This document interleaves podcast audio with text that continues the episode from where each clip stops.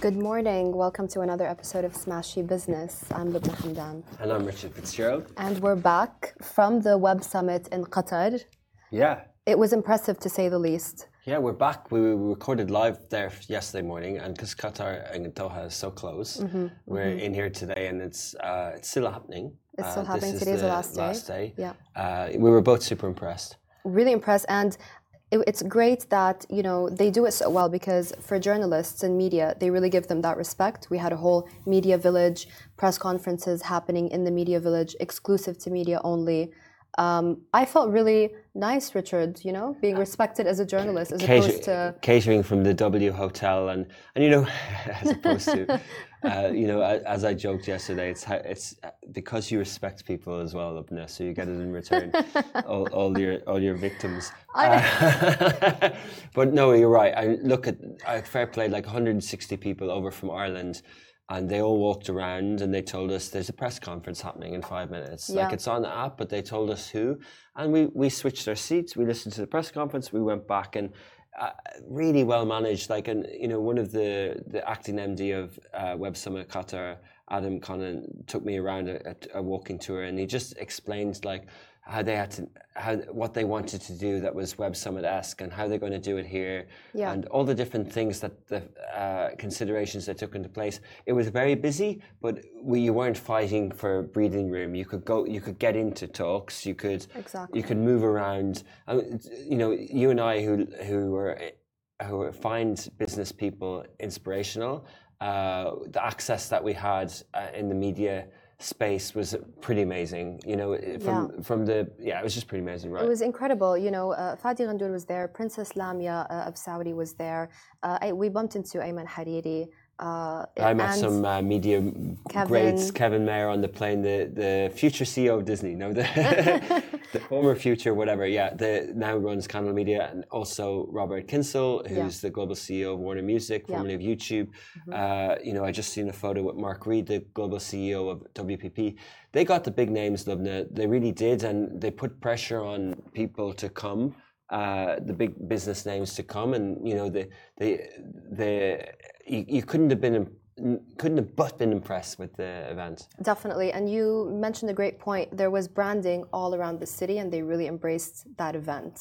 Totally, yeah, and like Qatar did get behind it. You know, they signed a five-year deal. Uh, Sheikh Jassim had the Majlis there. He you know, they launched the one billion dollar fund that we talked to uh, about at length. But they, you know what? I also, you know, we've obviously been doing Lovin Doha for a couple of years now, and I don't know Doha at all relatively mm. to Dubai. But what I like is that the new districts that they built, just like Dubai has City Walk and other places, Doha then used those uh, destinations as canvases for the. So they had the first night uh, uh, night summit yeah. at Msheireb, uh, where Sheikh Musa has a design gathering area. Yes. And then they had the second night summit at uh, the uh, Mina port. So mm-hmm. it's more traditional and it's colorful. It's by the water. And then the third night, last night, was B12 Beach, where they had a huge drone show of Web Summit Qatar uh, which leaked on social media beforehand. But you know, they, no way. yeah, but they re- they really because uh, you can't hide practicing drone shows, can you? Exactly. I love that. No, it was amazing, and it was the largest ever gathering of startups in the Middle East. There were over a hundred, uh, sorry, over a thousand startups. Thirty-one of those startups. Uh, Thirty-one percent. 31%, sorry, are female founded. Yeah, huge. And I want to give a shout out to my partner, Transparency. Hams Fathi has launched her own business today, hamshair.com, another female founder with an inspiration to give 2.5% profits to other female founders. And Adam, the acting MD, the lawyer for Web Summit, told me that when they launched the female track, when they, what was it called? The females, they had a separate stage for female entrepreneurs females in tech. When they launched that a few years ago, that has now become its own community, and right. and that's that decision to give a whole stage in programming and a whole area just for female startups to be separate to all other startups right. has made uh, has created a whole new community within Web Summit. So it is great to see and to see it happening in the Middle East when so many people say women don't get a fair chance here. You know, yeah. it's it, they really do, and do. and yeah. it and it and it's good to see that sort of alignment between Qatar and the Web Summit and and the, the representation of females on stages. And you know what, Lubna? I didn't feel it was forced. I didn't feel it was quota hitting. Exactly. You know, and some of the conferences I go to other parts of the world, like it feels like a quota. You look at the panel, there's six people and there's three men and three women, and it feels like you're just ticking boxes here because you're afraid of that photo that looks bad or that one comment. That's a great point that you're making. And I think they have a, a better chance at making it here in the region now as opposed to the US. You know, Yeah. they preach women's empowerment, but we, we have parking places just for uh, pregnant women. They don't have that in the US. You know what I mean? It, it's, it's those small things from the parkings to how female founders are treated here. They are treated with, with respect. Um, Sarah Al Madani, who you know, I have a, a little bit of a, a different opinion about her, but she did say something great the other day uh, at another event. She said um, she was uh, on the board uh, of the Sharjah uh, cultural. Uh, what was it? Anyways, she she entered the boardroom. Uh, there were men fighting in the boardroom. She entered with with a female colleague, and she said the energy just softened immediately. Um, that's how it is in, in the Arab world, isn't it? As in softened positively softened negatively? positively. Yeah. Yeah, they, were- they were fighting, they were shouting, Yeah. uh, and then as soon as the women Ah, entered, like that, yeah, yeah. there is that level of, uh, you respect, know, res- calm. respect, respect. that women uh, deserve. You know, other yeah. people say women are more intelligent. I don't go deep on the gender stuff. I just Yeah. think uh, uh, everyone should have a fair chance. Absolutely. And that number, that 31% is good. And, you know, like other metrics, like uh, Adam again told me that on the first day, the QI Invest in Qatar, what's it called? Mm. I, IQ, uh, Qatar Invest? QI? Qatar, Invest, Yeah, yeah. so they had 100 business registrations on the first day. Mm. We were having lunch yesterday in the Media Village, sponsored by Dubai, uh, Qatar, Doha Media City. Mm-hmm, And they, uh, the gentleman and the lady beside us, uh, asked us where we were from, and we said, "Well, we're, we, we, you know, we haven't got a license yet in Qatar. Yeah. we do PRO services, and we, you know, do we do it remotely?" And they said, "Well, if you send an email today before you get on your flight, Yeah. Mm-hmm. you're going to get this amount of discount, equi- equivalent to fifty thousand dollars over the next five years, Mm-hmm. with free licensing, and that's an incentive just because of the Web Summit. They are trying to attract people there. Uh, there was an app called Snoo, Snoonu, Noon in the middle, S and U at the end. Yes. Ha- Snoonu. Snoonu. Yeah, I remembered it because of Yeah. N O O N in the middle. This, Mm. Is Snoonu an Arabic word? I have no idea because the, the Gulf dialect is different to It the be a kind of a Levant. slang. We- Yeah. We, need to get Ali Baba back on We the need show. Ali Baba on the show, yeah. uh, is he in the background? No, so, but I think, um, you know, there's a, a Qatari entrepreneur, very well spoken. They're profitable. They're a competitor to Talabat and to Deliveroo. Yeah. And, um, you know, there's other companies that really want to, there's people, founders who are moving there, you know. Uh, we all talk about Dubai being, having competition from Saudi, but Hmm. hello, Qatar, right? Yes, hello Qatar. It's the first time you growing up in Dubai. It's the first time you've been to Qatar and you were impressed. I was really impressed. I did not expect it to be like that. It reminded me very much of Dubai. Yes, much smaller, but uh, than, than the UAE, but it was really impressive. The the infrastructure, the the architecture, um, the you know even the the service, the food, the restaurants. You've got like Zuma, you've got Roberto's, you've got all those places. The nightlife is really happening Yeah, uh, there as well. So it's and quite all the hotels and the brands. Uh, They say though that it's not as busy yet as they hope, but I Hmm. think with things like this, with attracting livability and startups and stuff like that. I would go back for a staycation. wow, Honestly, wow, yeah. That's yeah. that's that's im- im- impressive. Like because they do have tourism offering, you know. Definitely. But I was running on the Corniche uh, and I dropped um, one of my headphones, one of my beats fell out, the little things. Yeah. and it trickled along. You know those kind of nightmare moments where it trickles. You're like, oh, just pick it up, and then it keeps going, and it finds the one tiny crevice of these massive big boulders, and I didn't get it back. But what I learned was three fishermen, loads of loads of fishermen out going Yeah. for the morning walks, really Right, nice, right. and all from India, and they came over. And they tried to help me, and they each went to their car and back with another f- rod hook. We didn't get it, but one guy told Reminds me Reminds me of Dubai back in the day, right? Everyone is busy now, but that that's what people would have done in Dubai back in the day. I love that Doha still has that kind of Yeah. authenticity and Yeah. closeness. Yeah. Yeah, and they they all came to help, and they I was like, I'm I'm wasting your time, and they're like, No, I'm just going for a morning walk. I'm chill, uh, just for fresh air. He said, and you know, but he told me one of the guys told me that uh, he kind of said all the money they have here that.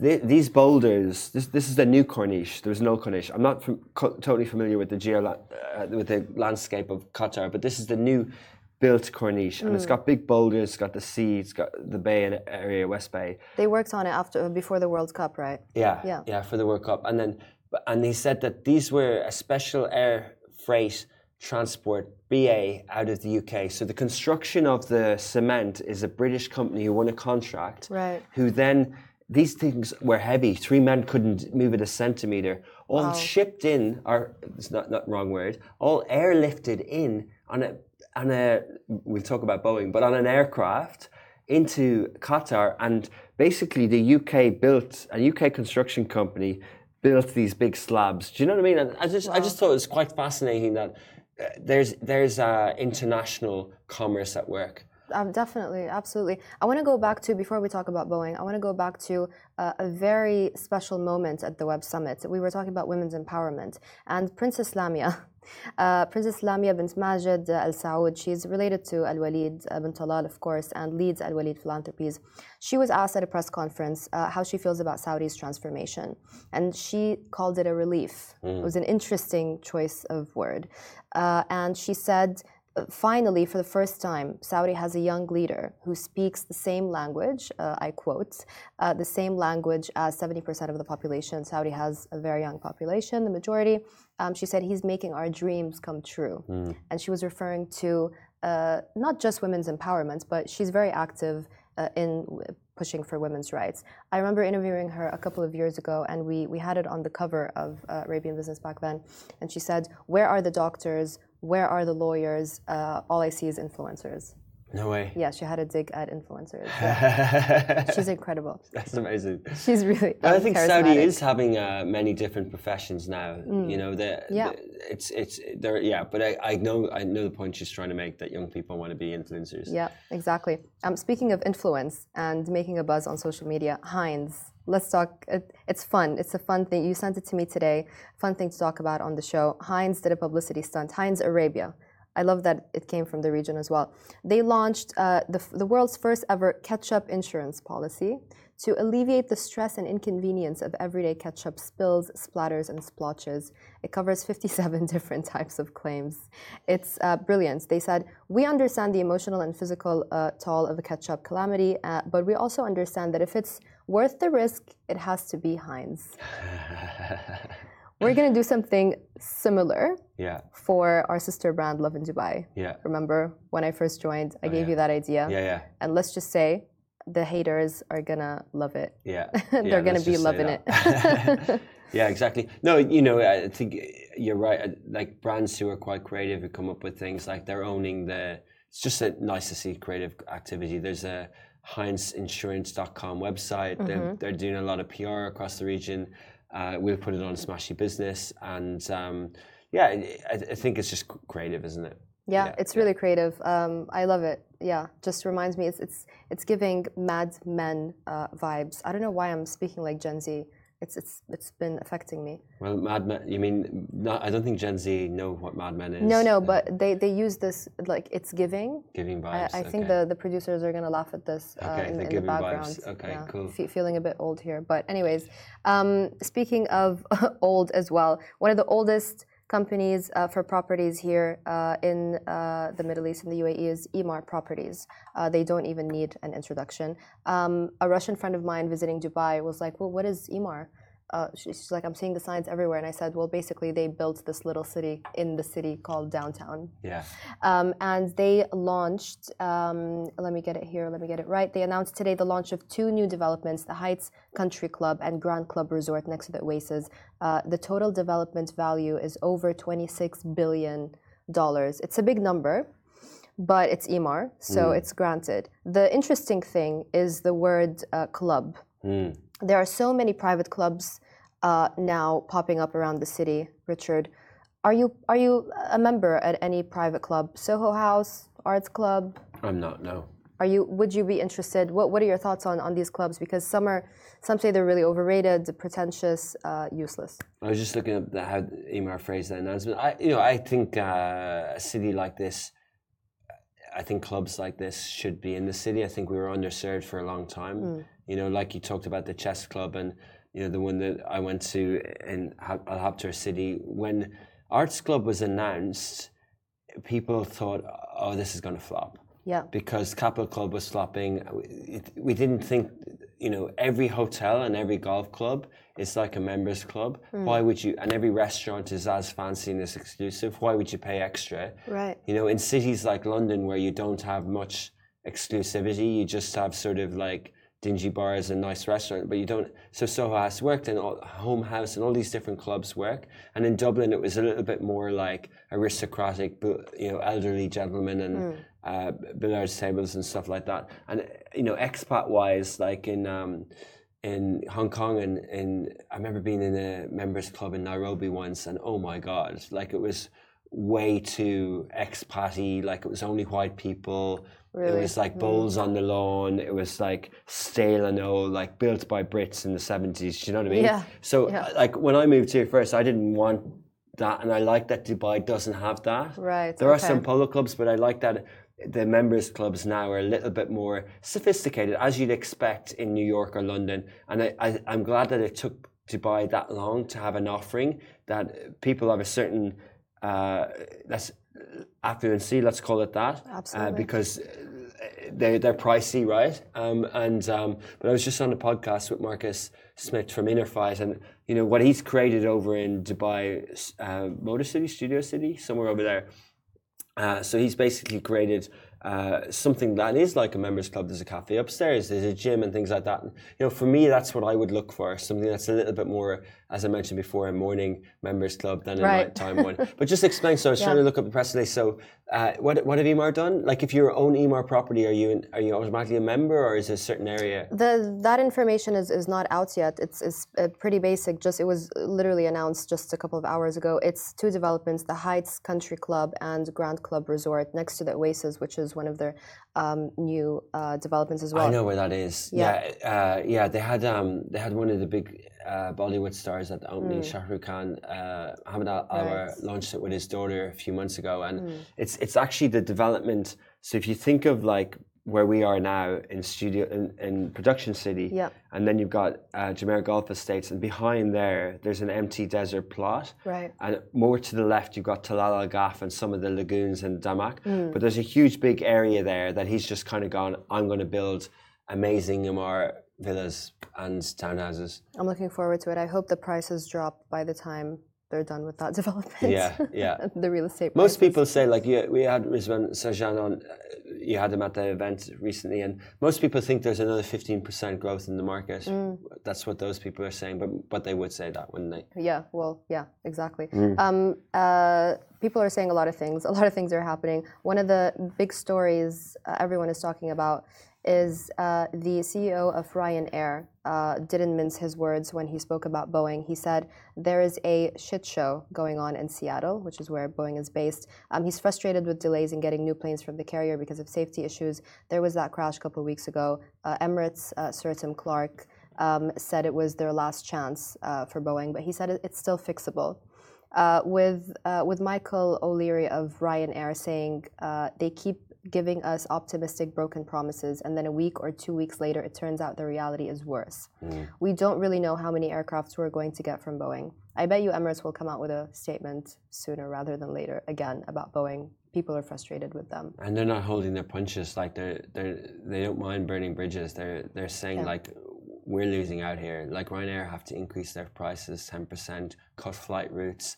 You know, imagine if your supplier uh, wasn't able to give you what you wanted. Mm-hmm. And I did think I don't know Lubna, how close you cover aviation. There was a lady at the media section beside us yesterday with.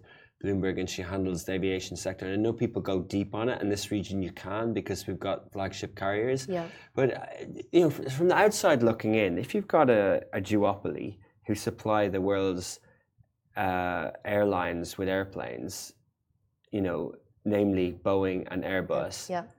Then where's the where's the third supplier? Exactly, exactly. I I think I think Tim Clark, Sir Tim Clark, spoke about that as well a couple years ago. I can't remember exactly what he said, but yeah, that's exactly what I was thinking, right? And that's we have why automotive Boeing supply. is yeah. that's why Boeing is getting away with so much, right? These crashes, it, it- it wasn't a one-time, two-time thing. They've had multiple, um, a series It's of been a mess for a while, yeah. Totally. They've had to recall aircraft, and they, they've.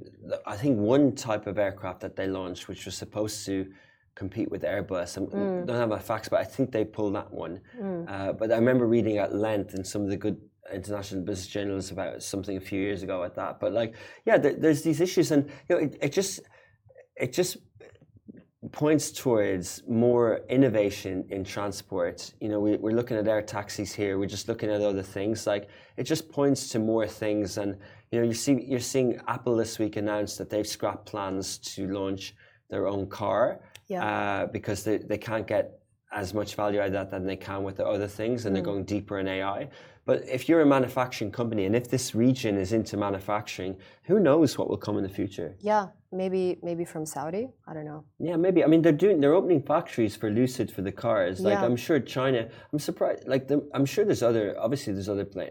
You know, we should have an expert on someday to talk about like aircraft leasing, freight, and, and aircraft in general. But definitely. like, you know, the, the, definitely the two biggest companies in the world that have uh, most of the business, from a Ryanair to an Emirates uh, is Boeing and and Airbus. Airbus, uh, Airbus being uh, French, the European flight, and Boeing being American. But we just need one from the Middle East and one from Asia, and then it's four four playing yeah. field. And good luck to the, yeah. to those those Fair. old uh, parts of the world. Joking. So, um, but yeah, just uh, uh, Michael O'Leary. He's not that well known in this part of the world. Mm. Ryanair aren't that well known. I'm sure people who've travelled here in Europe know that they're a low cost carrier, and he's quite famous in my neck of the woods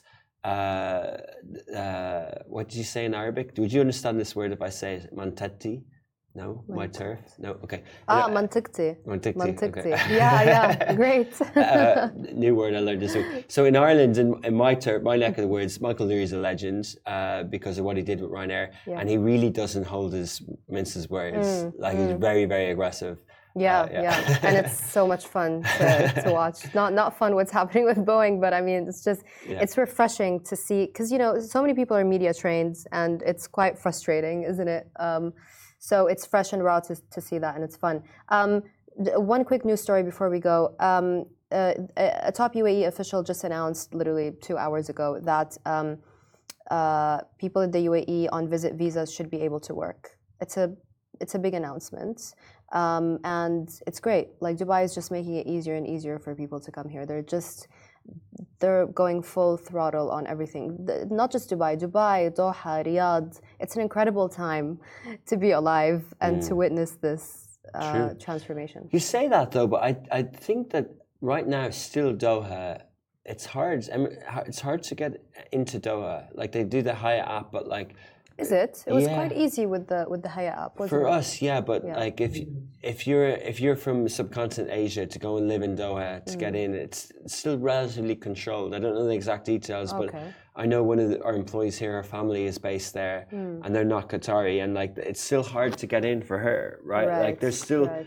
they're still quite strict on checks and everything. Mm. Uh, but yeah, the the the variety of the visas, Dubai UAE's advanced because it's been uh, announcing new visas for a long time. Yeah. And this is just another potential one that could be cool. There's huge demand. Casey was at an event last night, an Irish Business Network event, and the um, Trevor McFarlane, who runs Emir Boardroom, well-known economic think tank in Dubai, yeah. uh, with a lot of CEOs attending. He spoke an- anecdotally, and he said he was in Dublin, and someone knocked on his door. He said, "How do I get out of here?"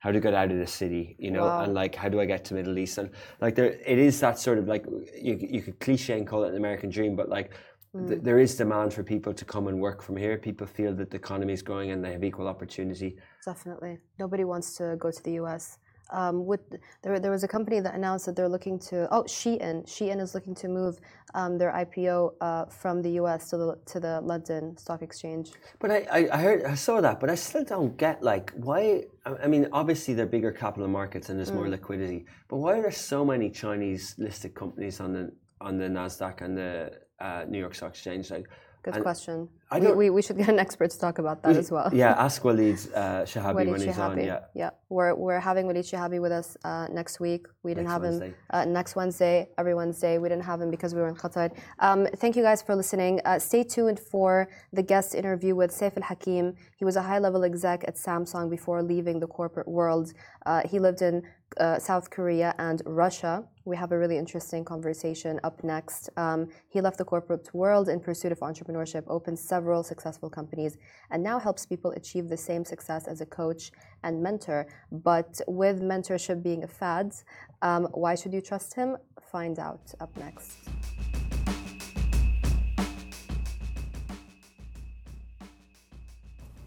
Good morning and welcome to another episode of Smashi Business. Uh, we've got someone special here with us in the studios. Um, I'm going to try to go easy on him. Please do. Uh, his name is Saif Al Hakim. You've probably heard of him. You've probably seen his podcast. Um, you're, you're not easy to ignore, Saif. Um, you're a success coach and you're an entrepreneur and you're an advisor. Yeah. Um, what is a success coach exactly? Helping people achieve their goals, whatever it is, whatever they set for themselves. What about your goal? The point for me, it's a little bit different. I'm like a bull, which means like I never stop. So I have milestones, but I have I don't have a definite goal. For me, it's an kind of an infinite game. Are you easily triggered as well? Was, Was yeah, easily triggered? was I would say. Not I- anymore. No, life teach you. Life taught. Wow, life teaches you a lot of brutal uh, True. lessons. True. So it's these days not, Mm-hmm. but before I was an emotion, absolutely an emotional person. So it was an easy catch. Uh, yeah, I mean, we, we can talk about emotion and business in, in a little while. Sure. Um, and I just want to quickly mention exactly what you've done. Um, or, or you can do that if, if, if you, course, if of you course, would like of course, to. of course, whatever you prefer. Uh, okay, in a nutshell, I'm like my name is Saif Al Hakim. I'm the founder of a movement called the Alpha Movement. Mm-hmm. I've been in uh, like over the past, I would say, 15 plus years. I've been in the corporate uh, life until I reached the CMO position of uh, a tech giant company. Mm-hmm. Afterwards, an entrepreneur. mm, currently running my portfolio of businesses across different countries. In the sports field, I've been Mr. Olympia 2014 and in the professional team of Kung Fu. So this is me in a nutshell.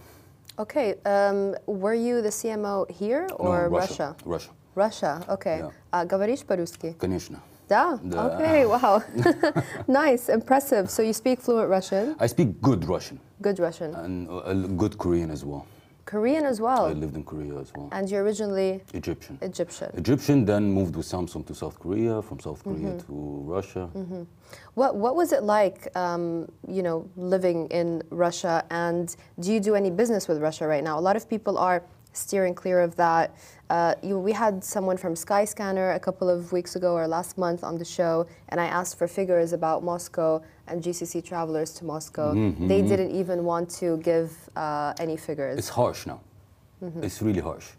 Mm, I have my contacts over there, of course. I lived over there over 10 years, so it's still I consider it mm, mm, a base for me. Mm-hmm. But doing business internationally, it's very tough these days. I'm not going to ask you what contacts you have in Russia. Uh, good contacts, yeah? Of course, 10 years. We'll leave it at that. 10 years. Um, the you you call yourself uh, an alpha male. Yeah. Uh, your podcast revolves around being an alpha male in business and in life. What is an alpha male exactly? And are you trying to be uh, Dubai's own Andrew Tate? I don't, I'm not trying to be anybody, but I just to be to put it in perspective. An alpha, it doesn't need to be a male or a female. It's an alpha. So since like history, an alpha is a leader of a pack. The first letter of the Greek alphabet, it's a leader of the pack. So it doesn't need to be a male or a female. Um okay, of course, the alpha traits of all times is the the negative ones, correct? Which is like the abusive, the controlling behavior, the egocentric, and and and. But modern days, the alpha traits completely changed. And these are the traits that I embody. And I would love people to embody, either they're males or females.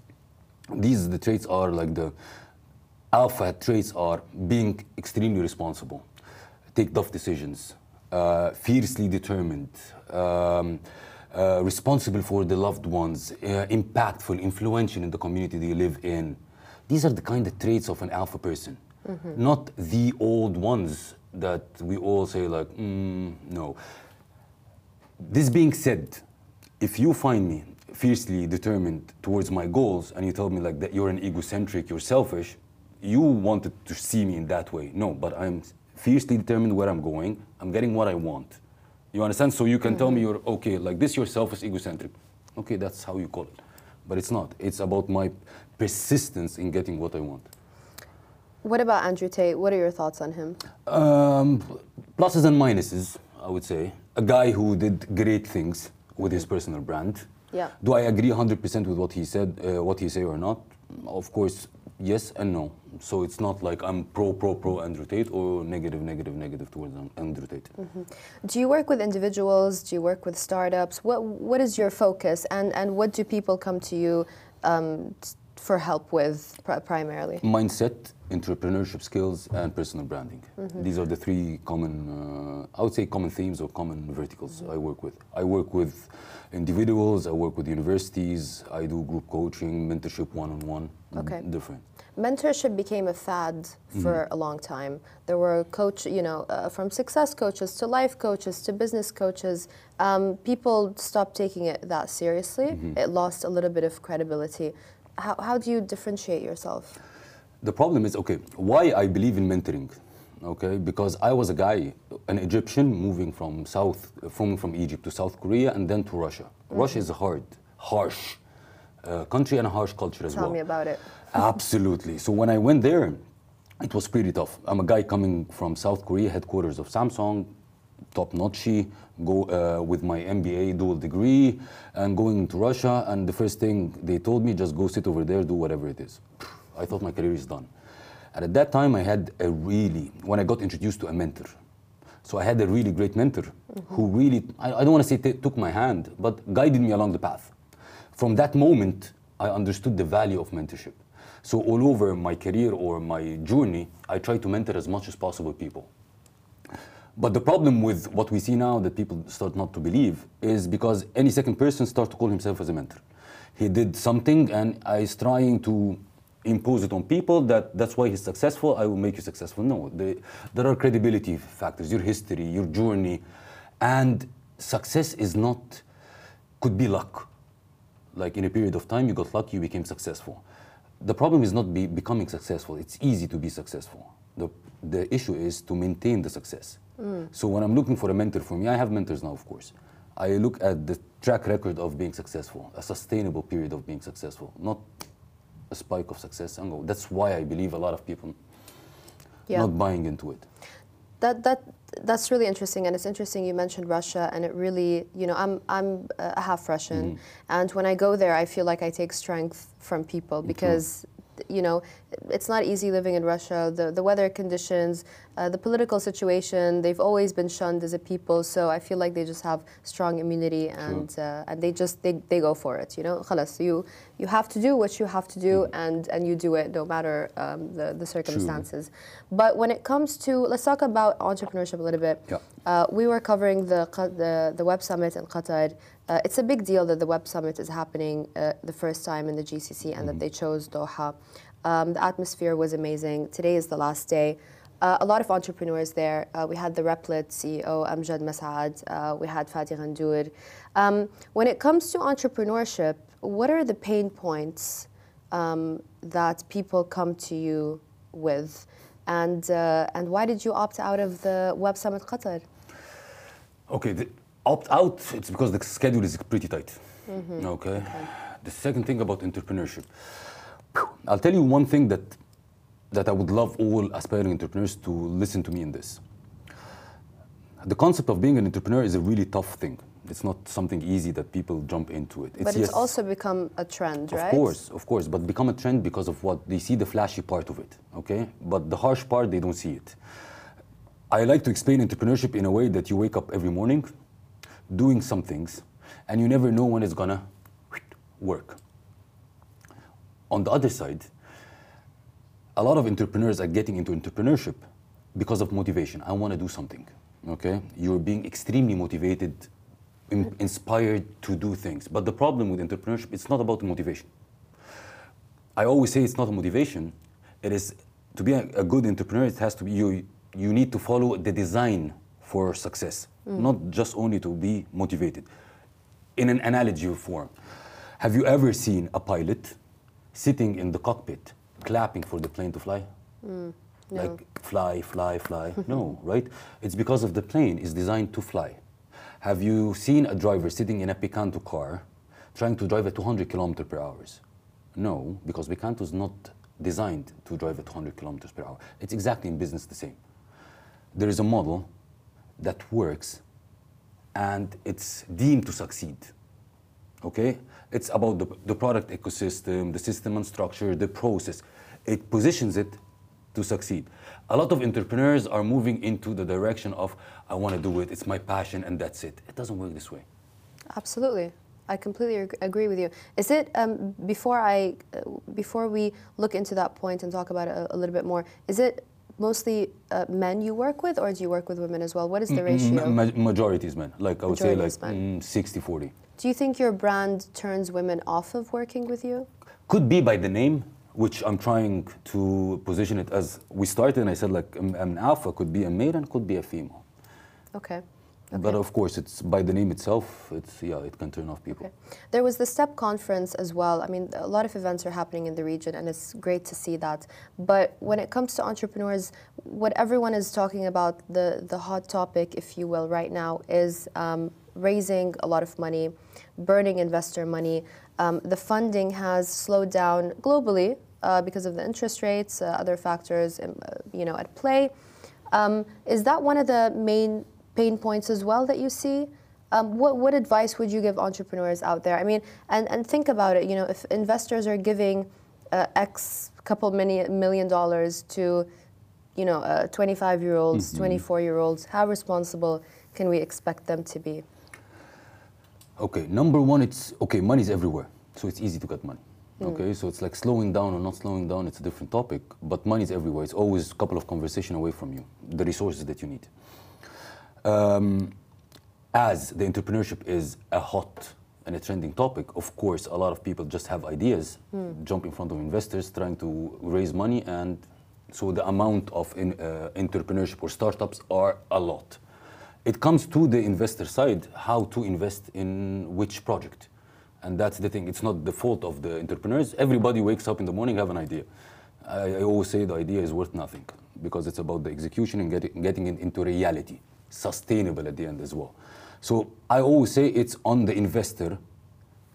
He has certain criterias to invest money. Nobody's giving money for the sake of giving money. So what are your criterias in giving hundreds of people in front of you your money to invest? It's an investor fault, not an entrepreneur fault. Entrepreneur fault is just because they think it's a quick money, it's a nice lifestyle. It's not. That's the thing, right? And a lot of um, entrepreneurs, well, I wouldn't say a lot of, but we've had we've had instances, and we're gonna put out an exclusive story about one specific startup that shut down. The founder was paying himself, um, you know, a very high salary. Um, I'm just curious as to what people come to you for advice on. What are the main mistakes that you would tell someone, you know, an entrepreneur? Because a lot of these startups stop paying their staff, uh, you know, after raising. True. Uh, you know, you have all of these X startup raised X amount of million, uh, blah blah blah. Okay, that's great, but then a year later, and it's um, staff are not paid. Uh, there's no market fit, uh, no product market fit. Uh, blah blah blah. It's a fad. People get affected. Um, the entrepreneurs also need to take Uh, responsibility. True, hundred percent. But again, okay, let's look at from different. Like, what are the common mistakes? Burning cash on Exactly. unneeded things. Okay, yeah. a great office, a great uh, marketing image, uh, paying the founders first. These are all the common mistakes. If you're a good founder, do you agree that you would pay yourself last? Of course, I need the business to last, and in, in, in order to make a business in general, business about people. So I need to make my team I mean, earn first. you would be surprised how many founders don't do that. Yeah, exactly, exactly. right? Because they get into it from a different angle. Mm. You know, like there are two different type of people. I'm doing the business for a particular vision that I want to reach. Okay, there's the objective of the project. There are some people enter entrepreneurship for the lifestyle. Mm-hmm. Okay, I'm an entrepreneur, so I need to pay myself first. I need to look good in front of media. Yeah. But totally different angles. So, th- but the common problem is burning the cash. Why should people go to you for as a mentor? Why are you a good mentor? A lot of people call themselves coaches, life coaches. As we said, it's a trend. Why you? I used to have a vice president in Samsung who used to tell me one thing seeing is believing, correct? So I don't come and say I'm good because I just say I'm good. I say I'm good because my track record says I'm good. Like in the corporate ladder, I've reached top of the ladder. Mm-hmm. Entrepreneurship ladder, running my own businesses, I've reached, I would say, a great, a great level, I would say. And it's proven. On the sports level, I've reached the pinnacle as well. So track records, results speaks. And it's sustainable again. It's not like a one, a one-click thing. Both corporate career over 10 years. Yeah. Entrepreneurship, seven plus years. Sports forever. Absolutely. How important is it to incorporate sports into your lifestyle? Because we were talking with Richard about this the other day. How important is, is it to have that discipline when it comes to sports and I'll tell you one. It's the best thing that ever I enrolled myself in. I don't want to say like in a, in a words that people can take it wrong, but it makes you a totally different animal. Mm. Teaches you discipline, perseverance, never back down. I from sports, I believe one of the traits that sports uh, made it to me super deep is that I accept and I love challenges. right? I was in like fighting sports and I was in regular fitness sports. Both made me, I love challenge. I thrive on a challenge. Th- Challenge doesn't push me back. So, plus the discipline, plus, plus, plus, it's the best thing that I love people to enroll in it. Do people come to you with um, problems, you know, stress problems? Like we had a sleep expert on the show um, a couple of weeks ago, and um, she works with everyone from toddlers to, you know, 60, 70, uh, 50 year old CEOs who can't sleep from the stress. And I actually worked on a story last year about CEOs addicted, CEOs in Dubai and high level execs addicted to sleeping pills, addicted to Xanax. One of them said, it's like a Panadol um, in my bag, you know, in, in my pocket, in my bag, in my car, it's everywhere. I just pop a pill. And one of the headlines was, and this is what w- one of the people told me, he said, my doctor said, uh, if you don't take Xanax, you're going to end up having a heart attack. And he said, I would rather uh, have a Xanax addiction than have a heart attack. Do you get people like that, or do you get do you get more of a younger um, crowd? Actually, both crowds. But for me, it, stress is a byproduct of what we're doing in life. So it's you're not running away from it. It's how you cope with it. It's what differentiates people. And I always say to people, going to ah, like drugs, drinking, whatever it is, it's it's not the way of doing it. For for me, I'm stressed, mm. always stressed. Okay, but stress is means that I'm outside of my comfort zone. Sure. Okay, Sure. so I'm, I know that I'm it's growing. life, right? True, and it's outside of your comfort zone. So it's, I'm growing 100%. Mm. So I accept this. How do I deal with my stress? I have a couple of rituals, and everybody's different. Some people meditate, some people do yoga, some people do running. Mm. Uh, Iron Man, Richard, of course, it's a way of coping with his stress.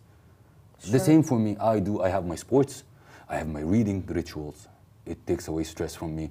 Uh, I have my walking rituals. So there are a couple of rituals that you can cultivate that takes away the stress from you. Not drugs, not drinking. For me, like I don't want to label, but it's the easy way. Taking the sure. pill, taking the uh, drinks, it's the easy way. Sure. Then if you decide to take the easy way, Disclaimer: prescribed Oh, drugs. yeah, of course. Prescri- yeah, of course. Of course.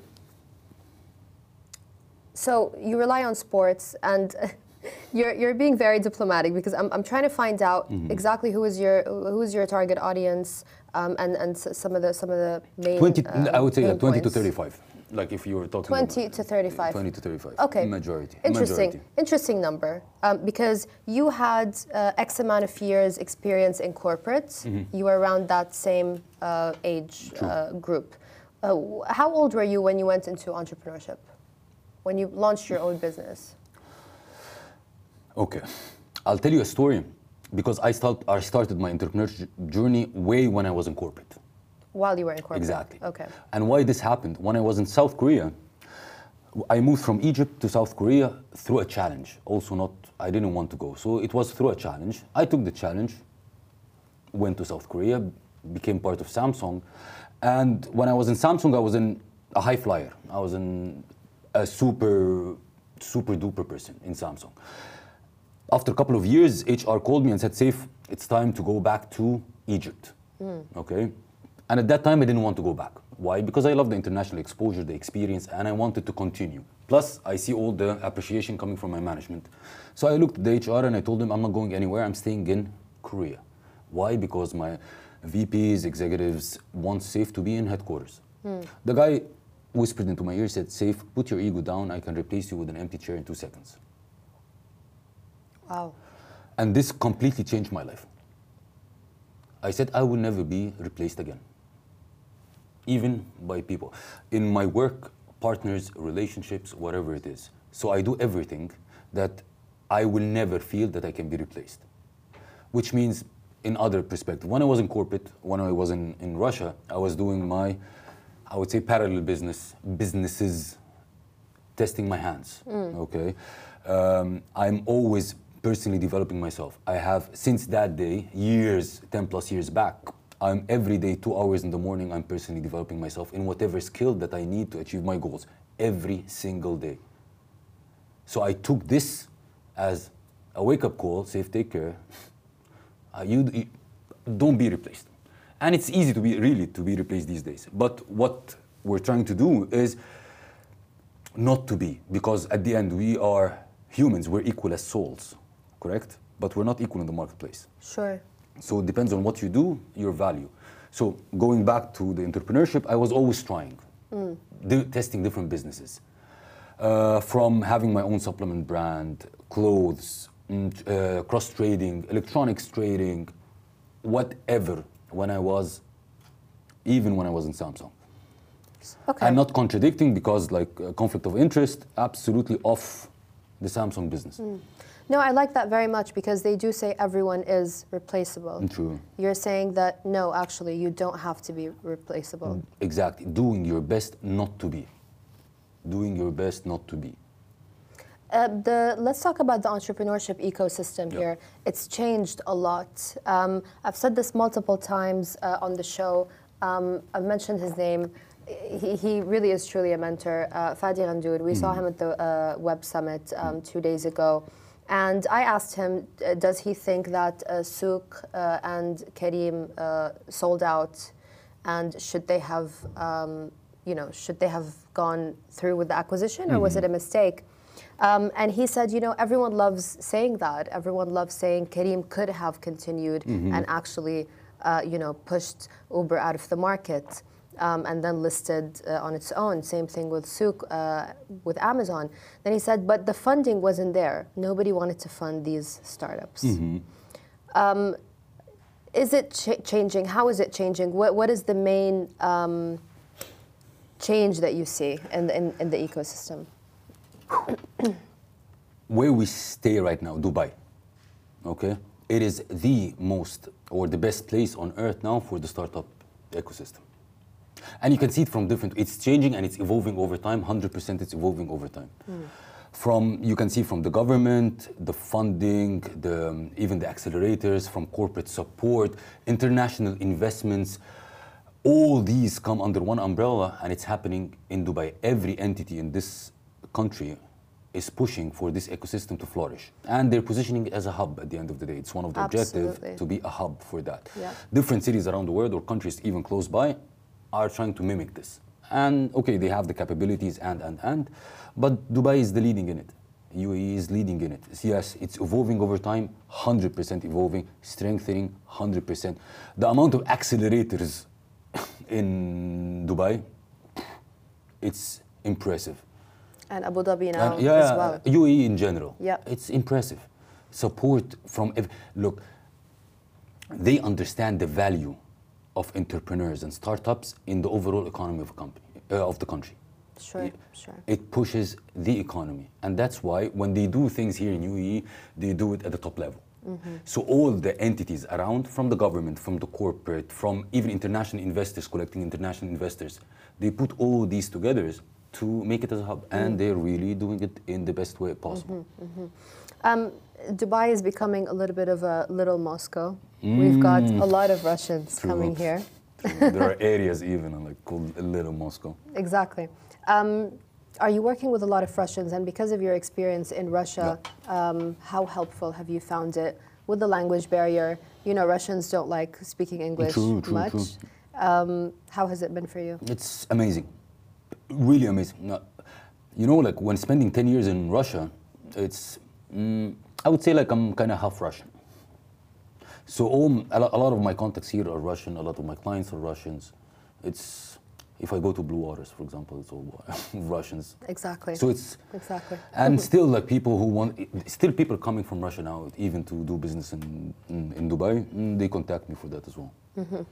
And they're, how are they finding the ecosystem? What is there? It's is there- amazing. You know, the, the best thing is also their community is getting bigger here. Yeah. So they feel home. Yeah. By nature, Russians are travelers. You know, they're not the type of uh, countries that they were not traveling before. They Mm. were traveling all over, so they're used to traveling. Right. But now it's they're traveling and they're having their own community. Community is getting bigger. I don't remember the lar- uh, last stats. How many? Half, half, half an, half M, I believe, half million Russians. Mm. Right? It's a huge community. It's a great. You you really do have an advantage when it comes to that because Yeah. of because of the language, and it's quite um, important. Uh, I want to ask you about your corporate experience Yeah. because you know we, we mentioned this on the show before. Uh, Mazen from House of Pops Mm-hmm. said it was really really important for him to have corporate experience before launching a startup, and he warned entrepreneurs not to um, you know follow someone uh, who set up something in California in a garage and now is a unicorn because uh, that's not the norm. Um, do you notice that with the people who Mm, come true. to you for mentoring, and how important was your corporate experience? True. Okay, there is no right and wrong answer. Okay, but if you ask Saif, what is the best thing for you? Like if I recommend, 100% I'll tell people go to corporate for a couple of years, Yeah. and then build your own thing. Why? It's easy to see how the process goes. The systems are set. Um, if I want to open a marketing agency, work in a marketing agency for a couple of years, see everything inside, inside out, the business model, get the process, get the contacts, know how to speak, to negotiate, communicate within this industry, and then do this on your own afterwards. That's one thing, and which I recommend. The second route, which comes the mentorship part, you can do this on your own, but make sure you have the right guidance by your side. Like a person that walked this path before can tell you how to lay the bricks correctly. So these, there is no right and wrong answer, but the easiest way and the best way to do it is go through corporate and then, mm-hmm. or go work with an entrepreneur. Right. I mean a person who really you, which means that be the second person in command. You have an entrepreneur running. Have a you have a, he has a vision that you subscribe to. Build the thing with him. See how things go. It's not that easy. Then you can go on your own afterwards. I have so many more questions, Sure. um, but we are running out of time. Um, it's been a pleasure, Saif. Um, if you can give one line um, to the listeners and the viewers right now, you're a success coach. Um, give us one line about success, or maybe a, f- a favorite quote, or some, something someone told you. I always love to say to people, do your best to be better every single day, regardless the goal that you have ahead. Develop yourself every single day. Which a statement that I love to say, rack wins every day. So work on yourself every day, get better every single day. The compounded interest of it is absolutely amazing, and you will be impressed with the results. Absolutely. And you don't have to be at, at 100% every single day, True. right? Sometimes you're just giving your 50% and just showing up Just is get enough. better every single day. Whatever it is, how big, how small, just you know that better, better, better, in a compounded way, it's going to be to the sky. Absolutely. Yeah. Um, sorry, guys. you see, Saif, I showed up today Yeah, for you, of course. for the show, for the listeners, for the viewers. Appreciate it. It's been amazing, really, and I love the conversation. A lot of, I think, a lot of nuggets were out of this conversation. I Appreciate it. Thank you very much. Absolutely. Uh, the real conversation is going to happen behind closed doors when the cameras turn off. Done. Done. Thank you, guys. Um, listen, you, you know where to find us now. I've mentioned it many times on all podcast platforms. Uh, do opt for uh, Anghami, though. We love to support a local homegrown business. Anghami, Apple Podcasts. Spotify, uh, and watch us stream uh, this episode on smashi.tv. Thank you.